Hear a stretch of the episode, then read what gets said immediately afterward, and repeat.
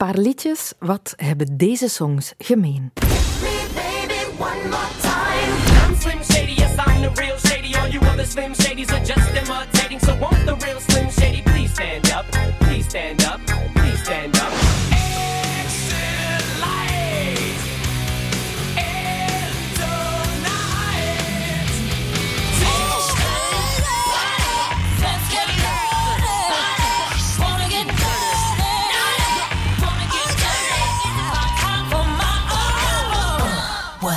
Het zijn allemaal radiohits, zeker. Ze staan op de poppy-playlist van de gemiddelde millennial, jazeker. En ze zijn allemaal gebruikt om mensen mee te folteren. Deze songs werden gebruikt door de CIA om terreurverdachten tot wanhoop te drijven. Dan werden die keiluid opgezet, op repeat, in een ruimte waar verder geen afleiding is. Gewoon die muziek, urenlang, soms dagenlang. En mensen, zeker mensen die niet vertrouwd zijn met westerse popmuziek, die werden daar gek van. White torture, dat is nog zoiets geschift. Daarbij sluiten ze mensen op in ruimtes waarin alles wit is. De muren, de meubelen, je kledij, het licht, zelfs je eten is wit. Je eet witte rijst in een wit kommetje. Dus in plaats van je te overdonderen met bijvoorbeeld geluid, gaan ze alle impulsen wegnemen. Dat heet sensorische deprivatie. En ook dat is goed om binnen de 48 uur totaal koekoe te worden. Wat verzinnen ze nog? Mensen opsluiten in kleine zwarte dozen. Dozen waarin je net gehurkt kan zitten. En dan laten ze je daarin zitten. En al snel wordt het pokkenheet. Je krijgt krampen in je nek, in je benen. Je krijgt het gevoel dat je stikt. En als je dan nog niet helemaal aan het flippen bent, dan spelen ze buiten die doos nog eens luid huilende babygeluiden af. Om je stressniveau nog wat in de lucht te krijgen. Waterboarden, het klassieke slaan en schoppen. De papegaaienstok, daarbij word je opgehangen aan je armen en je benen en blijf je daar ook hangen. Falakka, gruwelijk. Ze binden je voeten vast en dan slaan ze gewoon de onderkant van je voeten tot pulp. Je wandelt daarna nooit meer normaal. Of ze gaan een schijnexecutie organiseren. Dan doen ze alsof ze je van kant gaan maken, daar en dan op dat moment. En vervolgens, haha, doen ze dat toch niet. De mens heeft door de eeuwen heen een afgrijselijke creativiteit aan de dag gelegd wanneer het op folteren aankomt. En vergis u niet, hè, dit zijn dingen die vandaag nog gebeuren. In de oorlog, in gevangenissen, in het drugsmilieu. Waarom doen we dit? Hoe kan je zoiets doen? Daar wil ik het over hebben. Welkom in de wereld van Sophie.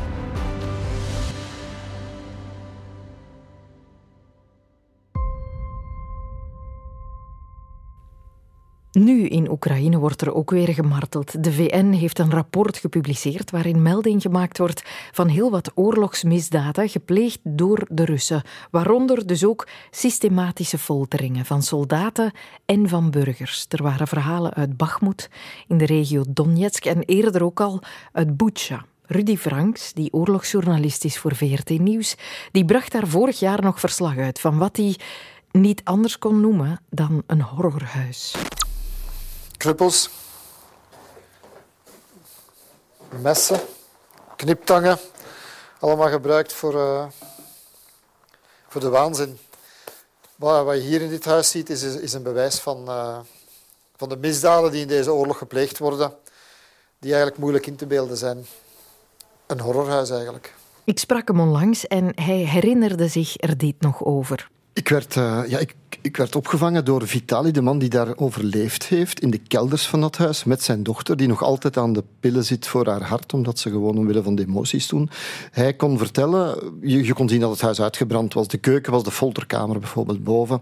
De opslagruimte waar de, de potten met confituur en, en dat soort dingen staan, de voorraadkamer, daar werden de gevangenen bijgehouden. Daar zag je nog de kleren liggen van degenen die gestorven zijn. Je hebt de, de bloedvlekken op de grond en zo. En de man kon ook vertellen hoe het in de keuken aan toe ging, want af en toe moest hij naar daar gaan. Uh, het is vreemd dat hij heeft overleefd trouwens. Maar hij zag hoe dat mannen met de zak over het hoofd, hoe dat ze geslagen werden. Hij kon ook tonen van, ja, je hebt een, een hamertje in die keuken. Zo'n vleeshamertje dat in een keuken gebruikt werd. Dat werd gebruikt om om de gevangenen te, te folteren. En op basis van lijsten waren er een heleboel mensen die uit, het, uit Bucha bij elkaar gehaald werden om daar dan gefolterd te worden. Hij wist ook van de gevangenen die hun vingers werden afgeknipt om hen te, te folteren. Ja, als je dat hoort en dan die bewijzen daar bij elkaar ziet liggen, dat, dan, ja, dat, dat, dat laat je hoofd niet onberoerd. Allee, het, it blows your mind, zeg maar. Ja, ja, en die Vitali en zijn dochter, die waren getuigen. Die hebben dat moeten aanhoren, die hebben dat moeten zien. Um, ze hadden lijsten, ze haalden mensen uit de stad. Betekent dat dat dit doelgericht was om bepaalde mensen te straffen? Ik denk dat wel, want dat was een van de commandoposten van het eh, Russische leger in Bucha. Eh, waar de generaal ook langskwam, zei hij. En die hadden lijsten van mensen die ze wilden, waarschijnlijk via collaborateurs, van kijk, die vermoeden ze waren anti-Russisch, die moesten opgepakt worden. Of, wat ook belangrijk was, er werd vaak ook gezocht naar mensen die uit de Donbass, dat bezette mhm. deel in het oosten, die uit de Donbass kwamen, die dus daar tijdens de oorlog gevlucht waren en anti-Russisch waren, dus pro-Oekraïns, en dus verhuisd waren. En die mensen wilden ze allemaal oppakken. Vooral zij werden heel erg gemarteld. Ze wilden ook mensen bijvoorbeeld ja, bekentenissen afdwingen of, of weten van ja, wie ken jij nog die eventueel tegen ons is. Ja, zijn dat de motieven om dit soort praktijken te gaan ondernemen, nu vanuit het Russische leger? Of zijn er nog andere redenen? Wel, ik, heb verschillen, ja, ik ben ook nog in andere plekken geweest waar je ook getuigenissen opvangt. Um, daar was het heel specifiek daarom. Maar ja, dat wil die methode nog niet goed praten natuurlijk.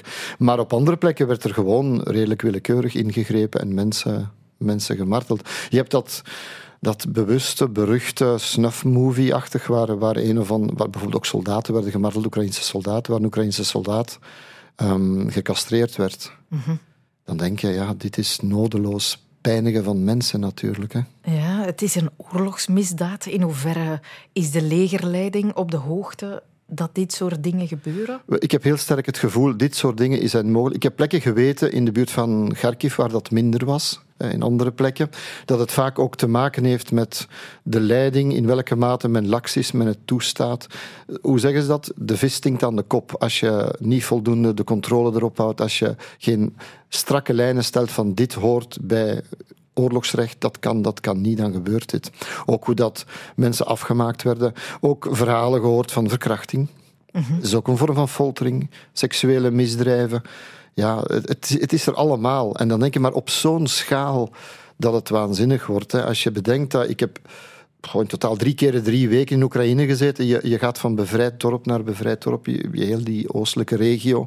En telkens opnieuw kom je massagraven tegen. Telkens opnieuw vang je getuigenissen op van, van foltering, van oorlogsmisdaden, van verkrachting ja, dit is systematisch, dat kan niet mhm. zomaar gebeuren. Dit is zeker en vast niet je eerste conflict waar je verslag van uitbrengt. Heb je op andere plekken ook, ben je ooit al getuige geweest eerder van? Ik vrees de laatste twintig jaar te veel. Te veel. Dus je merkt dat er een soort van laksheid in de regels komt. Hè. De Amerikanen, want we zeggen het nu over de Russen, maar ik heb bijvoorbeeld iemand in Abu Ghraib gesproken, dat is een gevangenis bij Bagdad, de beruchte gevangenis in, eh, in Irak, waar die, maar dat noemden ze dan losgeslagen elementen van een bepaalde eenheid die in de gevangenis werkte van de Amerikanen, die gevangenen folterden met elektroshocks. Of die moest, ik heb iemand gesproken die dat gezien heeft, die ook zelf op zo'n een kistje moest gaan staan, 48 uur lang, en als je viel, dan werd je geslagen en zo. Of waar met uh, mensen naakt met, door vrouwelijke bewakers met honden werden aangevallen. Allemaal manieren om te vernederen. Of iemand die in de black site, ik weet niet of je die kent, de black sites waren zwarte gaten, zeg maar, waar de Amerikanen buiten de eigen jurisdictie, dus waren ze dus aan, volgens hen aan het aan de wetgeving gebonden waren. Bijvoorbeeld in Polen, wat eigenlijk ook niet zou mogen binnen Europa, maar ook in Jordanië of in Afghanistan zelf. Mensen konden opsluiten en martelen. Waterboarding, bekend, hè? dat is een vorm van foltering was dat in de CIA-manual, dus dat kon. Maar parallele wetgeving voor blijkbaar als het de vijand is. Maar goed, ook iemand gesproken die wekenlang um, in een totale duisternis gehouden werd met uh, heavy metal music en af en toe opgehangen werd aan, op, in, in volstrekt pijnlijke omstandigheden. Een manier om hem te breken. Dat zijn ook misdaden. Of en dat vinden we dan normaal, maar eigenlijk is ook daar niet normaal. Ik heb geweten, ik heb getuigenissen verzameld van uh, mensen die door IS gemarteld zijn. Vrouwen, die uh, Jezidi-meisjes, uh, die mm -hmm. niet alleen verkracht werden systematisch, maar die ook door de vrouwelijke bewakers van IS um, gemarteld werden. Daar, en die toonden zo een soort van marteltuig, vertelden ze, waarmee ze een soort van bijtinstrument, ijzeren wolfsklauwgebit, waarmee ze die gevangene vrouwen konden bijten en schade toebrengen. Maar. En je kan dat vinden op het internet. Hè. Ik bedoel, je kan, die, je kan dat kopen, bij manier van spreken. Ja, ik, in alle eerlijkheid, Sophie, ik, ik, na al die jaren ben ik blij dat ik me dan nog altijd niet kan inbeelden hoe de ene mens dat de andere kan aandoen. Om welke officieel rationele oorlogsreden dan ook. Soms zijn er lichtpuntjes. Hè. Onlangs is er in, in Duitsland, waar men dat VN-folterverdrag ondertekend heeft, maar waar men universele jurisdictie heeft. Um, dat wil zeggen dat ze daar foltermisdrijven, mis, oorlogsmisdaden kunnen bestraffen. Is iemand teruggevonden die een foltergevangenis in uh, Syrië beheerde, die verantwoordelijk is voor de foltering van 4000 of meer mensen. Iemand heeft die toevallig gezien in de supermarkt Mm Heel, heel domweg. Een andere vluchteling, Syrische vluchteling, die zei van, tja, dit was de folteraar van ons. Ze hebben die opgepakt en ze hebben die, uiteindelijk is die veroordeeld voor levenslang. Dus het kan. Alleen groot jammer, jammerlijk punt. Zolang Assad of de verantwoordelijke, de echte bazen, zeg maar, of Poetin die nu aangeklaagd is, ja, zolang die aan de macht zijn, worden die nooit gestraft natuurlijk. Ja, ja. Het wijst er wel op hoe belangrijk het is dat de bewijzen voor die martelfolterpraktijken verzameld worden. Weet je wat voor mij belangrijk is uiteindelijk na al die jaren? Die ene beroemde zin, we hebben het niet gewoest, we weten het. De bewijzen moeten verzameld worden voor ooit voor mhm. ooit, je weet maar nooit. En ik heb ergens een mooie slogan gelezen. Ooit was slavernij ook gewoon algemeen aanwezig. Door een heleboel internationale activiteit is dat uiteindelijk, een actie is dat uiteindelijk ook uit de wereld bijna gebannen. Laten we mhm. hetzelfde doen met foltering. Dat zou mooi zijn, mocht het kunnen, een foltervrije wereld. Daar wordt voor geijverd door mensenrechtenorganisaties, door de Verenigde Naties, door wetgevers wereldwijd. Dat besprak ik met Sonja Snakke. Zij is professor criminologie, penologie en rechtssociologie aan de VUB. En voor het gemak zijn we begonnen bij een heldere definitie van foltering. Ja, uh, in, in de Belgische wet wordt het omschreven als uh, het opzettelijk toebrengen eigenlijk van ernstig en vreselijk lijden. Dat lijden, dus die, die pijn, kan zowel fysiek zijn als mentaal als psychisch. Uh, dus het gaat eigenlijk over ja, de, een heel erge vorm van, van mishandeling, maar die kan zowel puur lichamelijk zijn als ook uh, mentaal. Uh, men kan eigenlijk foltering hebben, zowel tussen individuen, uh, maar ook foltering door mensen die ja, vanuit een publieke functie uh, dat in hun functie gaan toepassen. En, en, dan zien we dat er inderdaad wel een aantal risicosituaties zijn waarbij dat risico hoger is dan in andere omstandigheden. Er is inderdaad de oorlog, maar eigenlijk ja, alle situaties waarin mensen ontmenselijkt worden, hè, waarbij zij gereduceerd worden tot iets. Hè. In oorlog is dat de vijand, uh, in de concentratie-exterminatiekampen waren dat de Joden, uh, maar we zien dat dat ook ruimer kan zijn. En denk aan de criminelen, de gedetineerden, uh, waarbij men ze niet meer ziet als een individu, maar als iets negatiefs. En van het moment dat men in die ontmenselijking zit, ja, verhoogt het risico dat men ook ontmenselijke dingen gaat doen. Want ja, mhm. folteren ontmenselijk nog meer de mensen natuurlijk. Ehm, en daarom dat men ja, zowel in Europa als ook binnen de Verenigde Naties ook meer en meer probeert preventief te werken van wat zijn nu die situaties waarin dat risico groter is en hoe kunnen we proberen dat tegen te gaan door meer controle te hebben op die situaties, uh, door samen te werken met de overheden om te zien, ja, zijn de mensen die die soort functies vervullen, zijn die goed opgeleid? Uh, worden die goed bijgestaan? Is er inderdaad genoeg controle op hoe zij omgaan met die macht die zij hebben enzovoort? Er, er zijn wel controlemechanismen om dat wereldwijd in kaart te brengen en in de gaten te houden. Ja, men probeert dat. Hè. Dus, uh, het probleem is natuurlijk dat een aantal van die situaties uh, ja, dikwijls in, in besloten kring gebeuren, waar dat er niet direct getuigen zijn. Ehm, maar men probeert daar wel zicht op te krijgen, net omdat men meer begint te begrijpen wat die situaties zijn. Hè. Bijvoorbeeld op het moment van een, een arrestatie door de politie. Ja, de politie mag soms geweld gebruiken. Als iemand wilt gaan lopen of, of die zelf geweld gebruikt, ja, dan mag de politie ook geweld gebruiken om die persoon te overmeesteren. Maar dat geweld mag niet meer zijn dan wat nodig is. En wat men ziet is dat dan soms in die omstandigheden, bijvoorbeeld ja, uh, personen die men gearresteerd heeft, toch blijft slaan, slaan, slaan, ook al is dat eigenlijk niet meer nodig. En dus het, het is ook een vorm van ja, gradatie. Hè. Hoe ver gaat men daarin? Hoe lang duurt dat? En dat is niet alleen in ver afgelegen gebieden. Hè. Uh, het Europees Hof voor de Rechten van de Mens heeft op een bepaald moment Frankrijk veroordeeld, ah, ja? omdat een verdachte gedurende vier dagen door de Franse politie systematisch geslagen werd uh, aan schijnverkrachtingen onderworpen werd. En dus er werd voortdurend gedreigd dat hij zou verkracht worden. Hij moest helemaal naakt zijn. En ook daar heeft het Europees Hof beslist dat dat een vorm van foltering is. Hè. Dus de, de slagen waren fysiek, maar die schijnverkrachtingen, ja, dat is een vorm van psychische foltering. Mm Schijnverkrachtingen, schijnexecuties. En dat maakt het ook ja, soms moeilijker om te bewijzen, want natuurlijk, ja, fysiek leed dat men toebrengt, ja, dat, dat kan eventueel mee, medisch vastgesteld worden, maar het wordt moeilijker als je inderdaad met, met psychische vormen van, uh, van dergelijke folteringen zit. Hè. Ook langdurige isolatie bijvoorbeeld. Hè. Mensen uh, ja, dagenlang uh, in isolatie laten, beletten dat ze kunnen slapen enzovoort. Dus ja, het kan veel vormen aannemen en bewijs is niet altijd zo gemakkelijk. Daarom dat die preventie ook zo belangrijk is. Ik sprak net met Rudy Franks. Er zijn een aantal motieven waarom men ermee begint. Vergelding intimidatie, het, het hopen op het verkrijgen van informatie. Zijn dat veelal de drijfveren van een folteraar?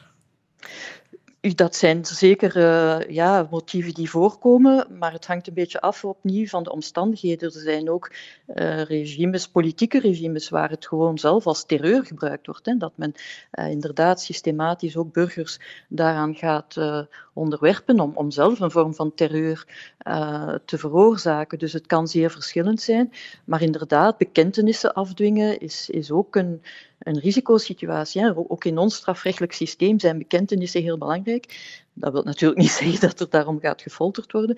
Maar ja, men is dikwijls overtuigd dat men iemand in handen heeft die inderdaad de dader is of die belangrijke informatie heeft. En dan voelt men zich soms gerechtvaardigd om ja, geweld te gebruiken om tot die bekentenissen te komen. Uh, soms omdat men denkt, ja, zo kan ik andere mensen misschien uh, redden.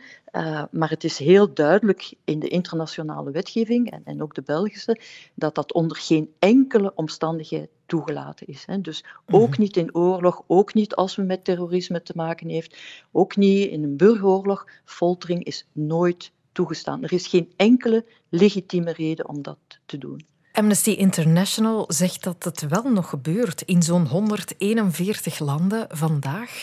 Kan dat kloppen? 141 landen waar het wel nog voorkomt? Ja, eh, ik zie dat zij spreken over rapporten over foltering in 141 landen, inderdaad, de laatste jaren.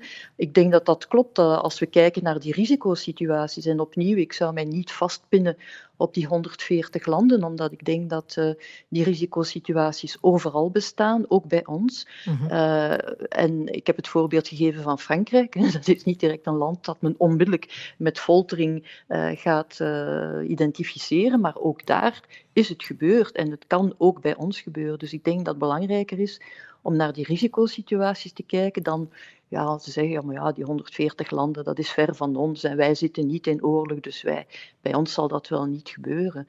Ik denk dat we echt heel, heel attent moeten blijven op die, die mogelijke misbruiken. Er is een VN-verdrag tegen foltering, dat is er sinds de jaren 80? Ja, um, dat is er inderdaad gekomen in, uh, in de jaren 80, maar het heeft eigenlijk tot 2002 geduurd vooraleer men bereid was om daar ook een controleorgaan uh, aan toe te voegen. En eigenlijk is Europa daar de voorloper geweest, want wij hadden een verdrag uh, in 89, maar daar is onmiddellijk een comité opgericht, het Europees Comité voor de Preventie van Foltering en Onmenselijke en Vernederende Behandeling en Bestraffing, mm -hmm. dat net tot doel heeft om preventief in samenwerking met de overheden um, die risicosituaties te gaan inspecteren, te gaan bekijken hoe het daaraan toe gaat, ook bewijzen te verzamelen. Dus zij hebben ook bewijzen kunnen verzamelen van foltering. Ik ben zelf jarenlang expert geweest. Ik heb zelf met slachtoffers van folteringen gesproken, ook in Europa. Mm maar proberen wel opnieuw dan in samenwerking met de verantwoordelijke te kijken, ja, hoe komt dat? Uh, hoe kunnen we dat vermijden? Um, en, en op die manier te proberen dat het ja, niet zo erg wordt dat men tot die foltering overgaat. Dus je hebt eigenlijk de twee nodig. Je hebt de preventieve uh, werking nodig, waarbij men probeert te vermijden dat het gebeurt. En dan, als het toch gebeurt, ja, dan moet men die straffeloosheid tegengaan en het duidelijk signaal geven dat het niet aanvaard wordt. Mhm. Heeft u de indruk dat de verdragen die er vandaag bestaan, de wetten die er vandaag tegen bestaan, dat die ook impact hebben? Dat er een evolutie is naar minder foltering? Wel, ik, ik, denk dat het zeker zo is dat men het niet meer normaal vindt. Hè. Dus dat men uh, uh, inderdaad ervan uitgaat dat uh, ongeacht de situatie waarin mensen terechtkomen, dat het onaanvaardbaar is dat men tot dergelijke handelingen overgaat. Um, maar ja, de impact daarvan, ik denk dat dat ook heel veel te maken heeft met de manier waarop ook um, mensen die die functies uitoefenen moeten werken. Um, als zij ja, zelf in, in heel moeilijke omstandigheden moeten werken, zich niet gesteund voelen, niet meebegeleid worden, niet goed opgeleid zijn, ja, dan, dan is dat risico ook veel groter.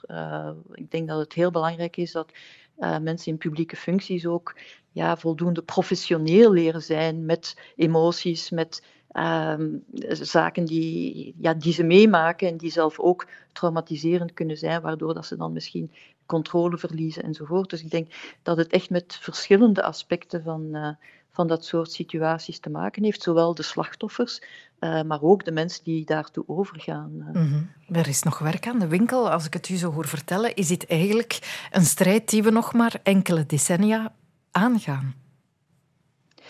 Ja, uh, foltering maakte vroeger officieel deel uit van ons strafrechtssysteem. Mm -hmm. uh, op het moment dat uh, de eerste verlichte despoten ook in onze streken foltering wilden afschaffen, zeiden alle magistraten hier: oh nee, nee, dat gaat niet, want dan gaan wij niemand nog kunnen straffen.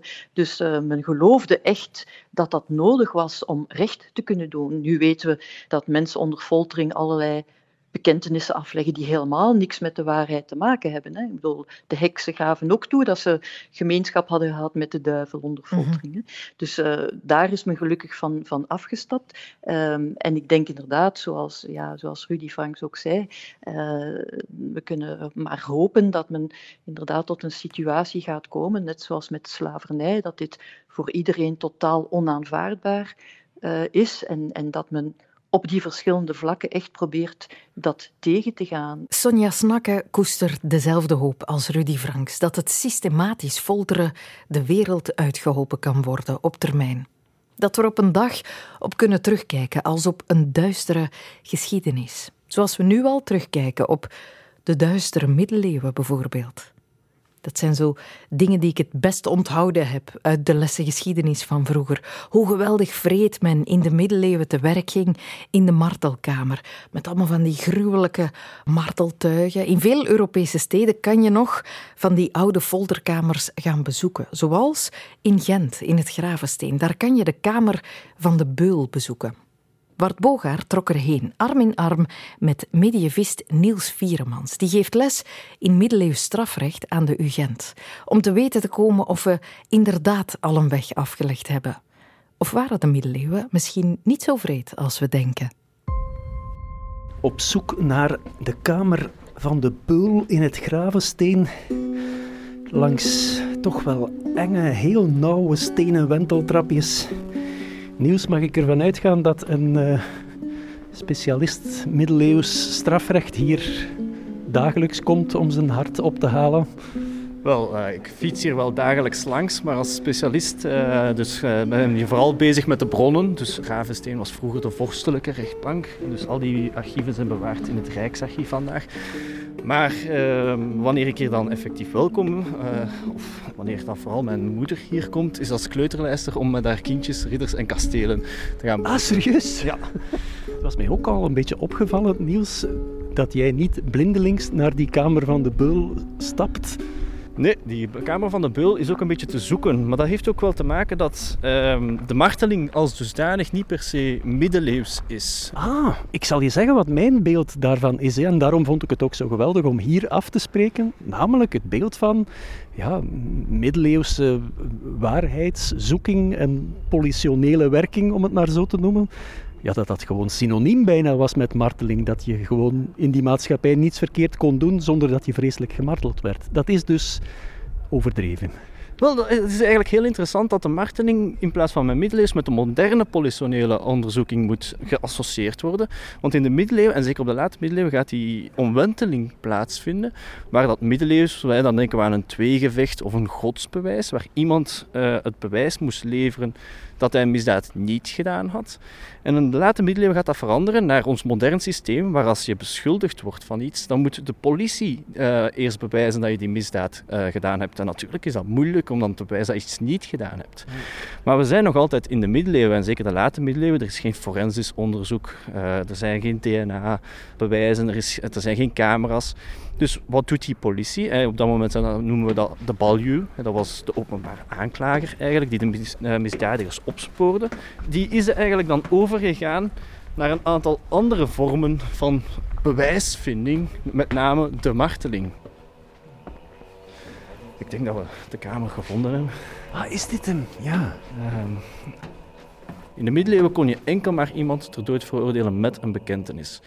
Maar ja, goed, in de middeleeuwen als je bekende, er was geen strafvermindering, er was enkel maar strafvermeerdering. Dus iedereen zag van, ja, wij willen natuurlijk niet bekennen. Nu, het moet wel echt benadrukt worden, als we in de Raad van Vlaanderen uh, aanwezig zijn, dat de marteling eigenlijk heel gelimiteerd was. Um, dus het kon enkel maar als het misdrijf vaststond, dus was zeker een vaste misdrijf. Als het over een kapitaal misdrijf ging, dus de doodstraf kon enkel maar volgen op dat misdrijf, of toch een heel zware straf. Dat zijn roof, diefstal, uh, verkrachtingen werden ook met de doodstraf uh, behandeld. En er zijn ernstige aanwijzingen dat de persoon in kwestie het ook wel gedaan heeft, maar hij wil geen bekentenis geven. Het is daar dat die marteling dan tussen kwam. En is dat dan met die apparaten die hier tentoongesteld ja. uh, bijvoorbeeld wat we hier zien is eigenlijk een pijnbank, dus waar iemand werd op uitgerokken. Nu, dan weten we dat... Uh, uitgerokken? Ja, uh, die werd daar effectief op uitgerokken om hem net zo dat puntje verder te brengen. Maar dat is ook heel interessant dat ze vooral bij een marteling als bewijs gingen kijken naar wat gaat het minst lichamelijke schade toebrengen. Dus die pijnbank die rekte wel iemand uit en op dat moment zelf was dat een heel pijnlijk proces. Maar vanaf dat je dat losliet, was die pijn ook weer weg. Ik zie hier nog van alles naast die pijnbank liggen. Onder andere zo een, een halsband met pinnetjes aan de binnenkant. Ja, is ook voornamelijk een vroegmodern fenomeen en werd bijvoorbeeld gebruikt om heksen uh, te martelen.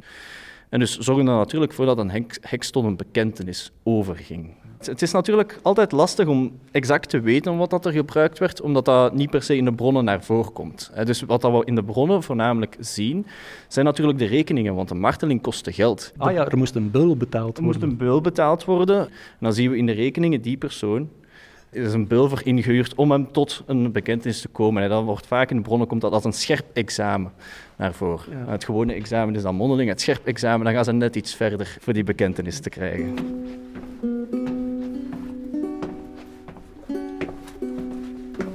En dus toen de bekentenis had plaatsgevonden, dan kon het marteltuig netjes weer opgeborgen worden en was de zaak geklonken. Eigenlijk niet. Iedereen denkt vandaag, ja, die domme middeleeuwers, hè, een bekentenis onder marteling, dat is toch niet uh, een volwaardige bekentenis. Ja, die wisten dat ook wel. Um, dus een, bekentenis onder marteling werd niet aanvaard. Het was de bedoeling dat, oké, iedereen bekende wel tijdens de marteling, maar dat moest herhaald worden een dag later voor de rechtbank. Ah. En dan kon de beklaagde zeggen, ja maar ja, ik heb die bekentenis afgelegd onder marteling. Jazeker. En dan zei hij kon zijn bekentenis zelf intrekken. Het nadeel was dan wel, dan kon hij weer gemarteld worden. Ah ja.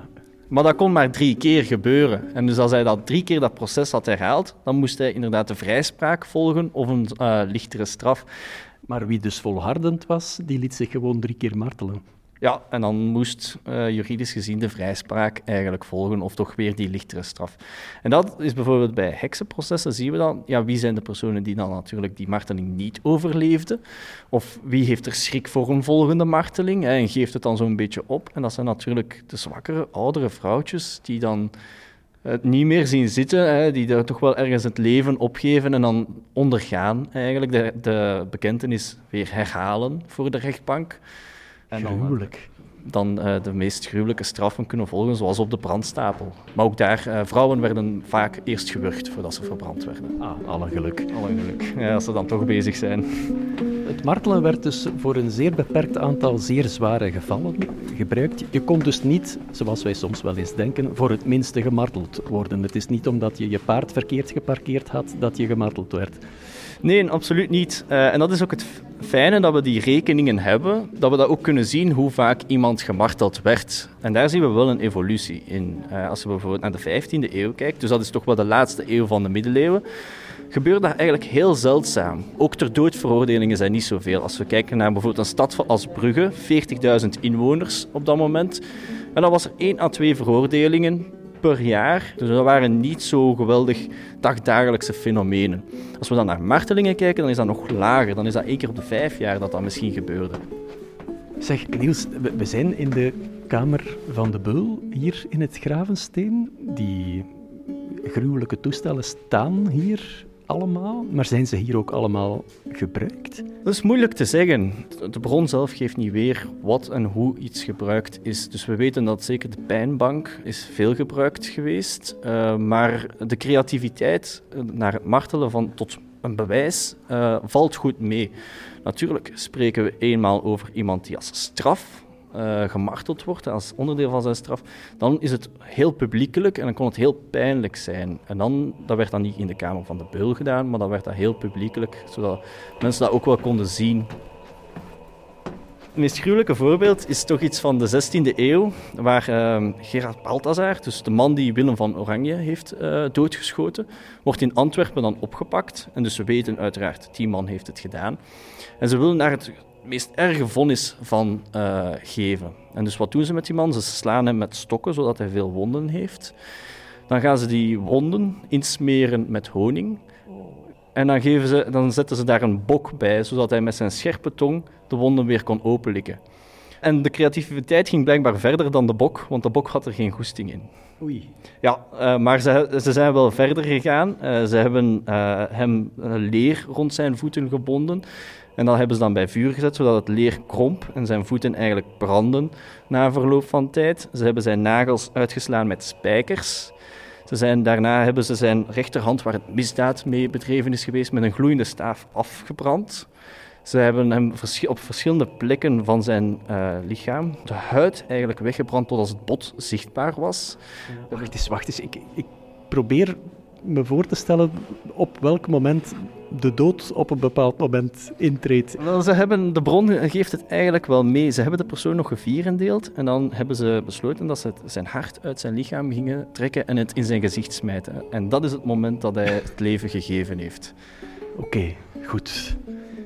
Ik zou dat toch suggereren, Niels, om hier wat vaker op schoolreis te komen met je studenten. Eh. Ja, ehm, wie weet. Uh, het is, uh, zeker volgend semester is het gepland dat we hier een rondleiding gaan doen om dan te kijken van ja, wat is het hedendaagse beeld eigenlijk over de middeleeuwen. En dat klopt dus langs geen kanten. Dat klopt inderdaad niet. Daar moeten toch wel enige nuances aan toegebracht worden.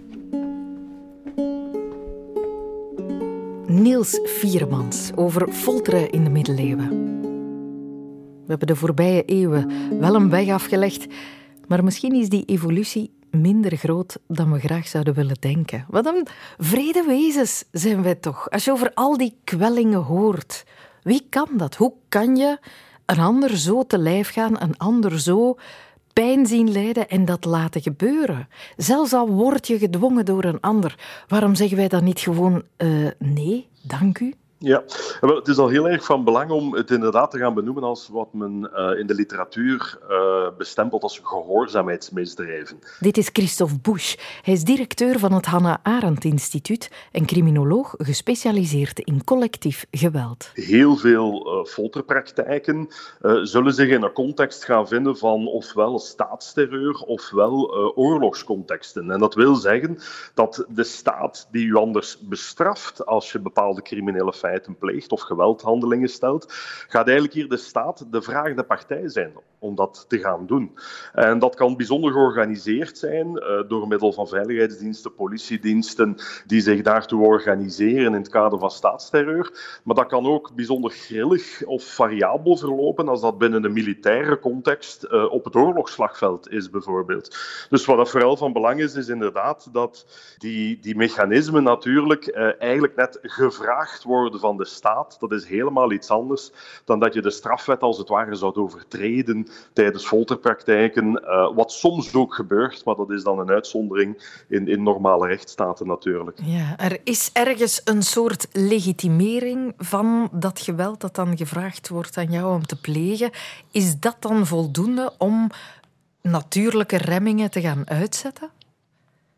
Niet alleen, die legitimering is van belang. Je gaat gaan zien dat ja, de legitimering door de staat, door overheidsdiensten vaak meespeelt. Je merkt vaak ook dat er ook legitimering is door bijvoorbeeld andere wetenschappelijke groeperingen. Als je gaat gaan kijken naar de folterpraktijken ten tijde van de nazi's, het nationaal socialisme, dan ga je bijvoorbeeld ook gaan zien dat de rol van de wetenschap, van academici, van artsen, eigenlijk ook bijdroegen aan de legitimering van bepaalde geweldsprocessen. Hè. En dat kenmerkte zich dan dat het artsen waren die in Auschwitz de selectie maakten, bijvoorbeeld, en zo verder. Uh, je hebt dat eigenlijk zelfs ook gezien in de folterpraktijken van uh, de Verenigde Staten van Amerika, hè, dat daar -hmm. ook psychologen, artsen betrokken zijn geweest in het zogenaamd toelaatbaar formateren van bepaalde folterpraktijken. Alsof je dan foltering op een wetenschappelijk, academisch begeleide wijze, dat het dan als het ware wel legitiemer zou zijn. En dat zijn natuurlijk zaken die heel erg meespelen, maar die op zich uh, ja, een aantal processen vereisen. Mensen hebben een behoorlijke remming om uh, ja, zeker dodelijk of extreem geweld te plegen op elkaar. He, kijk maar gewoon naar uzelf. Mensen gaan niet onmiddellijk daartoe overgaan. Mm -hmm. Maar die remmingen die we hebben, die kan je neutraliseren door bijvoorbeeld een aantal cognitieve trucken, hè, door de wijze waarop je kijkt naar de situatie te gaan beïnvloeden. En er zijn bijvoorbeeld twee Noord-Amerikaanse criminologen, Sykes en Matza, die dat uitvoerig onderzocht hebben. In genocidestudies is men daar heel gedetailleerd op ingegaan. En dat wil zeggen dat die, die referentiekaders die worden beïnvloed door bijvoorbeeld de ontkenning van het menselijk etiket van de vijand. Ja, ja, ja. De vijand is geen mens meer, maar is eigenlijk een object, een ongedierte, uh, een, een totale vijand, hè, die natuurlijk ook buiten de normatieve wereld wordt geplaatst. En natuurlijk, als je mensen niet meer als mens gaat aanschouwen, maar als een mogelijke terrorist die voor heel veel potentieel geweld naar jouw groep is, ja, dan draai je plotseling dat referentiekader en kan het zijn dat dat bijdraagt tot het neutraliseren van remmingen die we hebben. En in de literatuur zijn er heel veel zo van die neutraliseringstechnieken hè, die je denkkader beïnvloeden, beschreven. Hè. Gaat over de ontkenning van verantwoordelijkheid, de ontkenning van schade, het to-quoque-argument.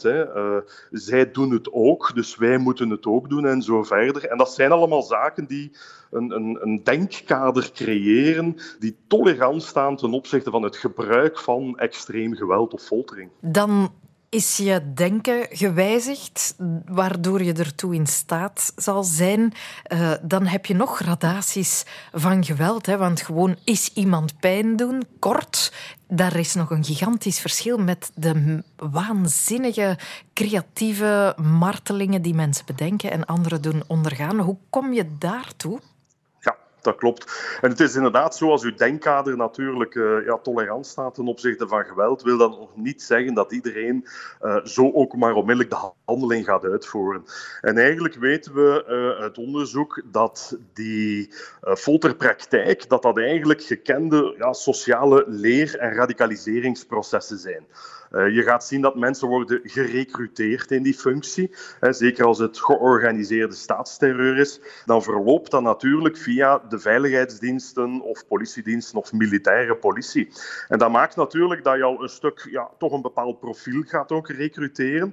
En je gaat een beetje ja, zo de klassieke sociale leerprocessen gaan gebruiken. Ik vergelijk het altijd met hoe word je leerkracht? Wel, dan ga je een opleiding volgen, ga je didactiek krijgen, dan ga je een kijkstage doen, dan ga je een praktijkstage doen. Ben je dan volleerd? Nog niet. Dan ga je het aldoende verder leren. Wel, diezelfde leermethoden, dat geldt eigenlijk ook voor hoe word je folteraar. Uh, natuurlijk, de inhoud is fundamenteel anders tussen een leerkracht en een folteraar. Maar je gaat eigenlijk uh, ja, manuals krijgen. Hè. Je gaat handleidingen krijgen hoe je folterpraktijken kan inzetten. Je gaat kijken hoe dat gebeurt. En je gaat gradueel deel beginnen nemen aan die praktijken. En dat maakt dat je naast het radicaliseren van het denkkader, je eigenlijk ook een soort toepassing krijgt van een handelingskader, van vaardigheid ook, stapje voor stapje, om, om in die geweldsmachinerie mee, mee ingesleurd te geraken. Ja, ja het is, je wordt er langzaamaan in geïnitieerd. En op een bepaald moment kan je ook niet meer terug, veronderstel ik, eens je een paar stappen gezet hebt. Ja, dat klopt. Uh, het is natuurlijk zo een, een proces. Hè. Men gaat daar nogal een drietal fases belangrijk gaan uh, achten. Uh, het eerste stap is natuurlijk, je wordt geïnitieerd met geweld. En dat is eigenlijk wel een belangrijke transitie. Hè. Je, je hoort wel, je leest een aantal dingen, maar dan heb je de eerste keer de confrontatie of de eerste keer dat je zelf deelneemt of zelfs de leiding neemt aan een folterproces. En dat staat omschreven zoals ook oorlogsveteranen die hun first first kill omschrijven. De eerste keer dat ze een mens vermoord hebben. Wel, dat staat in hun geheugen gegrift. Zeker mhm. als ze de ogen van het slachtoffer gezien hebben. Maar geen enkele soldaat uh, kan iets zeggen over de tiende of de dertigste die ze vermoord hebben. En dat is eigenlijk dat tweede proces. Na een soort initiatie krijg je routinisatie of gewenning. En dat maakt dat ja, als menselijke soort, wij zijn een heel adaptieve soort. Wij kunnen gewend geraken ook aan heel extreme zaken. En die gewenning maakt natuurlijk dat je verder doorschuift naar brutalisatie. Want wat je voorheen deed, dat vond je al wat erg, maar doet dat een paar maanden, dan denk je, ja, dat is weer de norm geworden. En dat laat u weer toe om natuurlijk met, met enige creativiteit nog een stap verder te gaan. Op zo'n wijze kom je natuurlijk in een enorm gewelddadige neerwaartse spiraal en zie je dat helaas de menselijke creativiteit tot, tot de meest gruwelijke praktijken gaat leiden. Is het iets waar iedereen toe overgehaald kan worden? Of zijn er mensen die toch bezwaar zullen aantekenen op een bepaald moment? Uh, ja en nee. Uh, je moet wel goed beseffen dat, uh, we noemen dat heel vaak, uh, de vraagstelling hoe zijn gewone mensen in staat om buitengewoon kwaad te plegen. Maar dat wil niet zeggen dat iedereen van ons tot dergelijke extreme folterpraktijken kan overgaan. En dat maakt natuurlijk dat er ook selectieprocessen en als het ware een soort begeleiding is om de juiste man of vrouw op de juiste plaats te krijgen. En daar worden bijvoorbeeld, als je in de geschiedenis kijkt, de nazi's waren er ook nogal creatief in, worden mechanismen gebruikt die veel meer te maken hebben met drang. Dat is iets anders dan dwang. Dwang is, ik dwing u om dat te doen. En dan weet je ook, mensen die daar afkerig tegen zijn, dat zij meer tot verzet kunnen overgaan. Maar men gaat mechanismen van drang gebruiken. En drang wil zeggen, we duwen u in een bepaalde richting, je hebt een keuze, maar het alternatief is voor jou niet echt een keuze. Dus als je bijvoorbeeld zegt van kijk, je moet hier in dat kamp, concentratiekamp bijvoorbeeld, werken. Uh, als je dat niet ziet zitten, geen probleem, we sturen u wel naar het oostfront ja, dan denkt die persoon bij zichzelf, het is hier eigenlijk nog zo slecht niet. En mijn leven is meer gegarandeerd als ik hier in dit concentratiekamp blijf werken, dan dat ik naar het Oostfront moet strijden. Mhm. Eh, sommige mensen maken carrière als folteraar uh, en zo verder. En dat maakt heel vaak dat dat ook ja, soms wel het glijmiddel is natuurlijk om mensen in die processen te krijgen. En eenmaal je daarin zit, ja, ontstaat er een beetje een moeraseffect. Hoe meer je wrikt en doet, hoe, hoe dieper en hoe vast vaster je in het systeem geraakt en hoe moeilijker het ook is om, om uit die folterpraktijk te stappen natuurlijk. We hebben het nu uh, tot nog toe over mensen die de vreedheden zelf moeten uitvoeren. In het hele proces zijn er natuurlijk ook leidinggevende, mensen die het toestaan of zelfs de instructie geven tot. Hoe werkt dat in hen hoofd? Is dat hetzelfde systeem dat werkt, waardoor ze bepaalde remmingen niet meer hebben? Ja, daar eh, de mensen die natuurlijk hoger in de rangen zitten, heb je natuurlijk het comfort van de afstand. Uh, je beslist een aantal zaken, maar je moet het zelf niet uitvoeren. Misschien moet je eens observeren en daar blijft het bij. En dat maakt heel vaak bij folterpraktijken, denken we logischerwijze, onmiddellijk aan de uitvoerder van het geweld. Hè. Hij die de folterdaad effectief gaat plegen. Maar het is van belang om te beseffen dat daar eigenlijk een hele cascade, een hele verschillende groep van uh, diverse functies hè, dit folterproces mee mogelijk maakt. En dat wordt geholpen door een heel bureaucratisch, ons gekend proces van segmentering. Hè. In de bureaucratie kenmerkt zich natuurlijk door te gaan zeggen: jij doet dat deeltaakje, jij doet dat deeltaakje. En er komt een bepaalde efficiëntielogica, maar er komt ook een soort schotten die men plaatst tussen het verantwoordelijkheidsgevoel omdat je natuurlijk zegt van ja, ik beslis hier om een bepaalde lijst, ik beslis iemand anders om een bepaalde arrestatie, nog iemand anders uh, richt bijvoorbeeld een, een black site in en zo verder. En geen enkel individu voelt zich verantwoordelijk voor het eindpunt, uh, met name een georganiseerde vorm van folterpraktijken, omdat hij maar een deeltaakje gedaan heeft. En dat is bijvoorbeeld wat dat Hannah Arendt ja, als, als meest kenmerkende element ook uit het Eichmann-proces haalde, als een van die schrijftafelmoordenaars. Er ontstaat een vorm van gedachteloosheid. -huh. uh, mensen dragen bij tot een complex gewelddadig systeem, maar omdat het maar een deelbijdrage is, staan ze niet meer stil, blijven ze gedachteloos bij de verschrikkelijke uh, terreur die op het einde van de keten ontstaat. Angstaanjagend eigenlijk. En een goede reminder om toch altijd het grotere plaatje van waar we aan meewerken in de gaten te houden. We hebben het over foltering in oorlogstijd door overheden, officiële instanties. Die contexten kunnen zoiets mogelijk maken. Helaas hebben sommige individuen die context niet eens nodig. Kelly Hesters uit Westende heeft de pech gehad om zo iemand tegen het lijf te lopen. 22 jaar geleden was ze aan het werken in een kledingwinkel toen een man daar een overval besloot te plegen. Die overvaller had het niet alleen op de kassa gemunt, maar ook op Kelly zelf. Hij knevelde haar met ducttape en takelde haar dan toe met een mes, met een schaar, met een strijkijzer, met alles wat hij kon vinden, om haar vervolgens voor dood achter te laten. Maar dood ging ze niet. Ze kan vandaag nog zeer helder getuigen over hoe het was om zo toegetakeld te worden. Het is niet gemakkelijk om erover te vertellen, maar ze vindt het wel belangrijk, want het is haar overwinning op dat zinloze geweld. Lotte de Kaluwe zocht Kelly op, maar ik wil toch even zeggen: het is niet voor gevoelige luisteraars. Dat was 16 april uh, 2001. Um, we hadden zo de dagen voordien de man eigenlijk al wel opgemerkt om en rond uh, de winkel, ook in de supermarkt. Ja, hij had ook een, een loenzend oog. Ik keek eigenlijk wel scheel. Dus zijn type of zijn figuur viel eigenlijk wel op.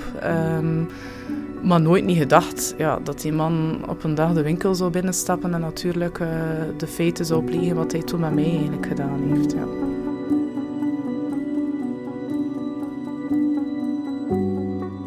6 uur, denk ik. Wij sloten rond 6 uur 30.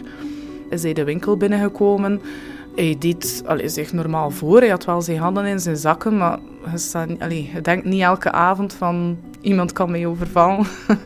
um, dus uh, ja, hij stapte de winkel binnen, ik keek wat rond. Hij vroeg ook van, uh, ja, ik ben op zoek naar iets voor mijn vriendin en ik wil haar iets leuk kopen voor haar verjaardag. Dus hij heeft echt wel het vertrouwen van mij proberen te winnen. Hij zei ook van ja, ik heb niet veel geld op zak. Nu, wij waren een doorsnee winkel met toch wel merkkledij. Dus ik heb wel het goedkoopste proberen van toen te zoeken voor hem. Uh, zo zijn we eigenlijk in conversatie gegaan. Hij was ook uh, Duitsstalig en ik kon ook wat Duits. Dus we hebben die conversatie eigenlijk aangegaan. Uh, tot op het moment dat hij mij echt wel gelokt heeft naar achter van de winkel, waar het volledige zicht van de straat weg was. Dus ik stond na een meubel waar broeken eigenlijk hingen. En voor ik het wist, uh, lag ik op de grond. Hij had ook een doek, uh, iets op mijn mond gehouden. Dus hij houdde mij ook onder dwang van een mes op de keel. Uh, en hij zei dat ik stil moest zijn. En dan is ja, eigenlijk de hele nachtmerrie begonnen. heeft mij dan ook gekneveld. Dus hij had duct tape al bij hem. Dus dat was echt ja, mijn polsen samengebonden, mijn enkels. heeft rondom rond ehm, mijn mond eigenlijk afgesnoerd met rondom rond tape uh, rond mijn hoofd. Um, en hij was wel zeer agressief. Hij zei ook echt van, je moet stil zijn, ik ga je niets misdoen. Ik kom alleen maar voor de kassa. Ja, je bleef dan stil liggen op de grond, maar je bent eigenlijk ook op datzelfde moment nog aan het verwerken van wat gebeurt er hier nu. Um, gaan ze hier de winkel leeghalen? Uh, is dat hier een overval? Uh, je moet alles nog tot u laten komen eigenlijk, om te beseffen wat er effectief aan het gebeuren is. Uh, ondertussen is hij teruggekomen, heeft hij mij ook naar de kassa, omdat hij de kassa eigenlijk niet open kreeg, heeft hij mij dan gesleept eigenlijk, want ik kon zelf niet meer stappen doordat ik zo samengebonden was. Um, heeft mij naar de kassa gesleept en um, moest de kassa openen. Dus ik ben ingegaan, ik heb alles uh, gegeven van het geld.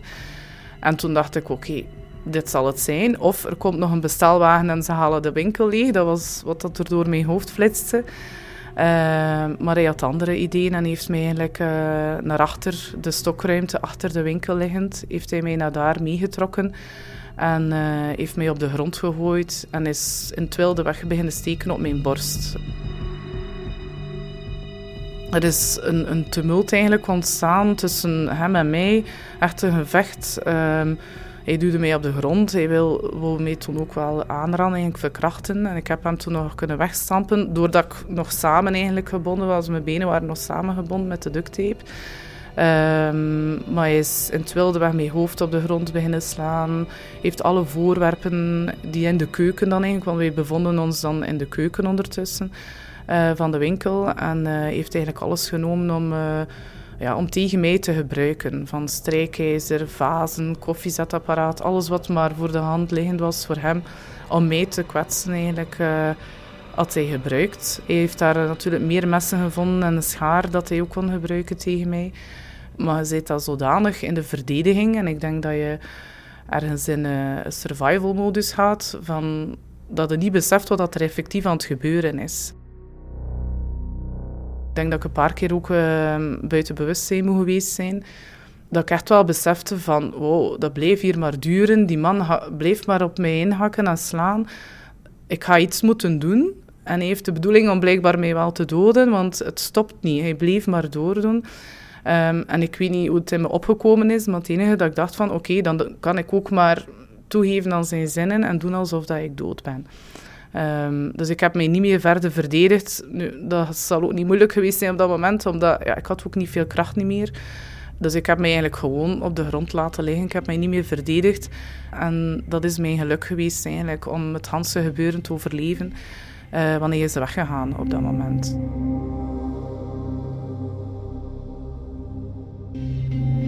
Achteraf bleek dan dat ik meer dan 18 messteken had, uh, gebroken ribben, um, ja, alles eigenlijk dat we maar kunnen breuken hebben, hersenschudding, um, had ik eigenlijk gebroken ook. En um, een groot geluk bij, bij, bij de feiten eigenlijk, want hij had ook mijn handtas doorzocht. Uh, ook uh, mijn portefeuille had hij meegenomen. En ik had dan eigenlijk het geluk dat hij mijn gsm niet gevonden had. Dat ik wel nog het toestel had om dan eigenlijk zelf de hulpdiensten op te bellen. Um, nu, ik moet een paar keer bewustzijn verloren hebben en ik dacht van ja, ik kan hier niemand bereiken. Ik ga bellen naar, uh, naar mijn mama.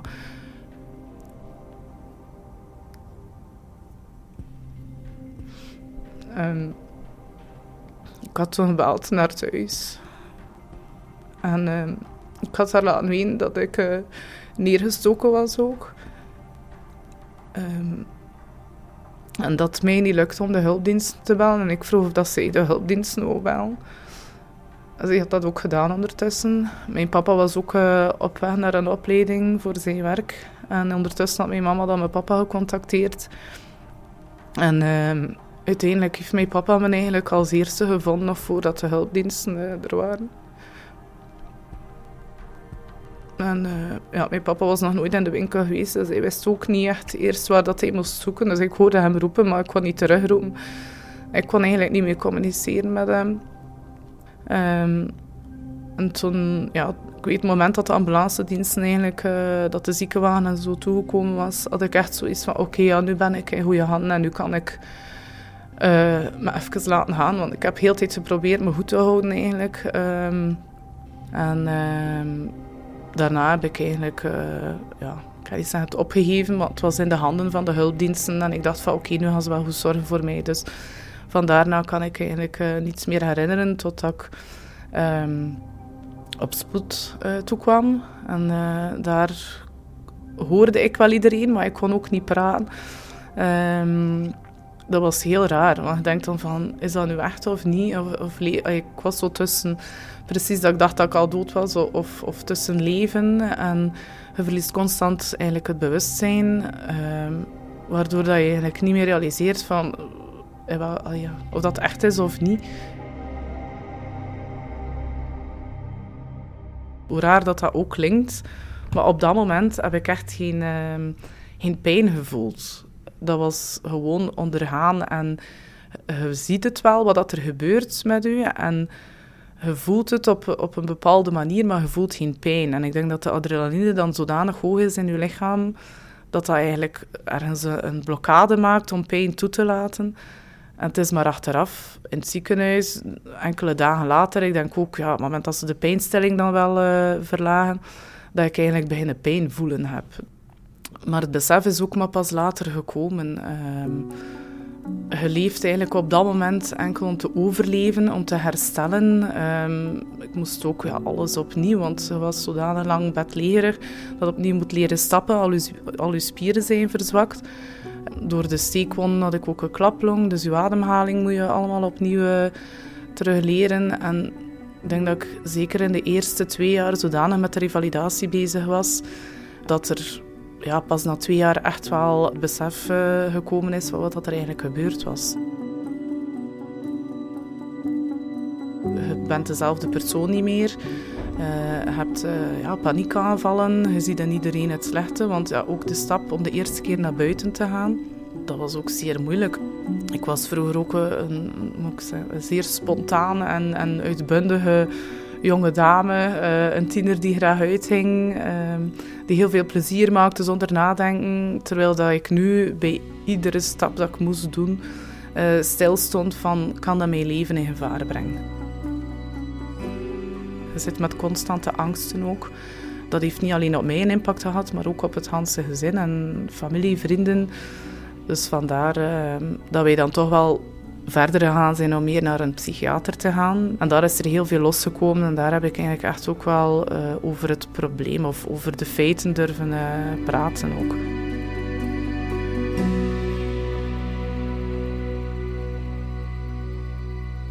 We hadden ook ondertussen vernomen dat hij uh, twee weken voor mij, 1 april, een meisje vermoord had in Duitsland. Door eigenlijk ja, het onderzoek dat verder ging, zij is op dat feit gekomen eigenlijk van, uh, van Melanie. Alles was hetzelfde bij haar. Ze was op dezelfde manier gekneveld. Ze had ook messteken. Ze was op dezelfde manier naar achter getrokken. Uh, alles heeft hem eigenlijk gewoon herhaald bij mij, wat dat bij haar gedaan heeft. Dus zij had gewoon de pech dat zij, uh, haar verwondingen zodanig erg waren uh, dat zij het niet overleefd heeft.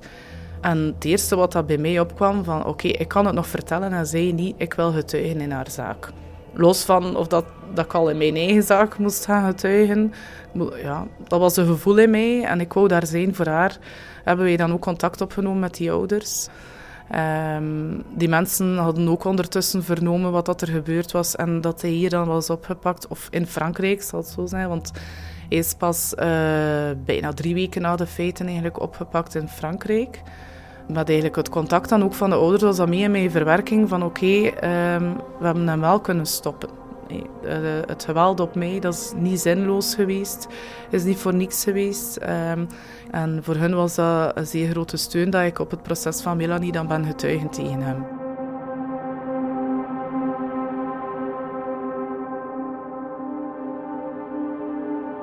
Ja, na 22 jaar um, Eigenlijk heb je het maar kunnen afsluiten, moet zeggen rond ja, 2007, 2008, wanneer het proces eigenlijk, alle processen, zowel het proces van Melanie als het proces van mij, uh, voorbij is. En dan probeerde je leven zo normaal mogelijk terug op te nemen.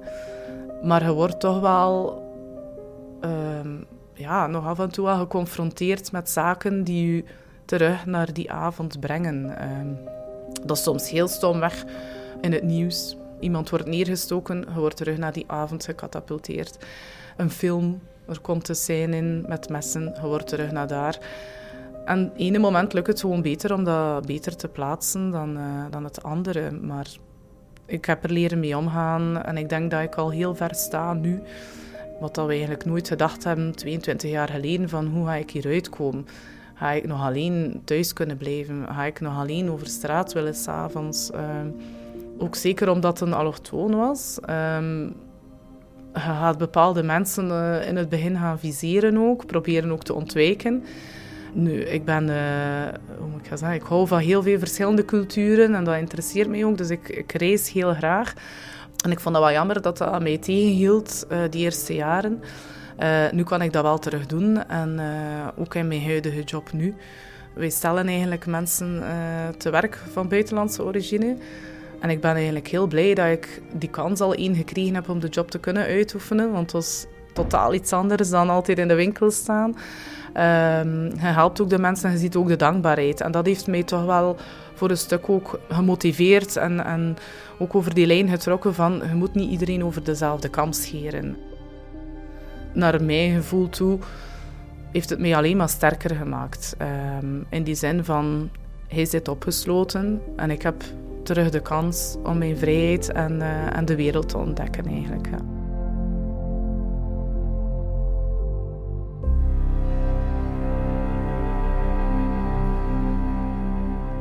Dit was de wereld van Sophie over foltering. Ik beloof volgende week iets lichter verteerbaars. Echt waar. Dus heel graag tot gauw.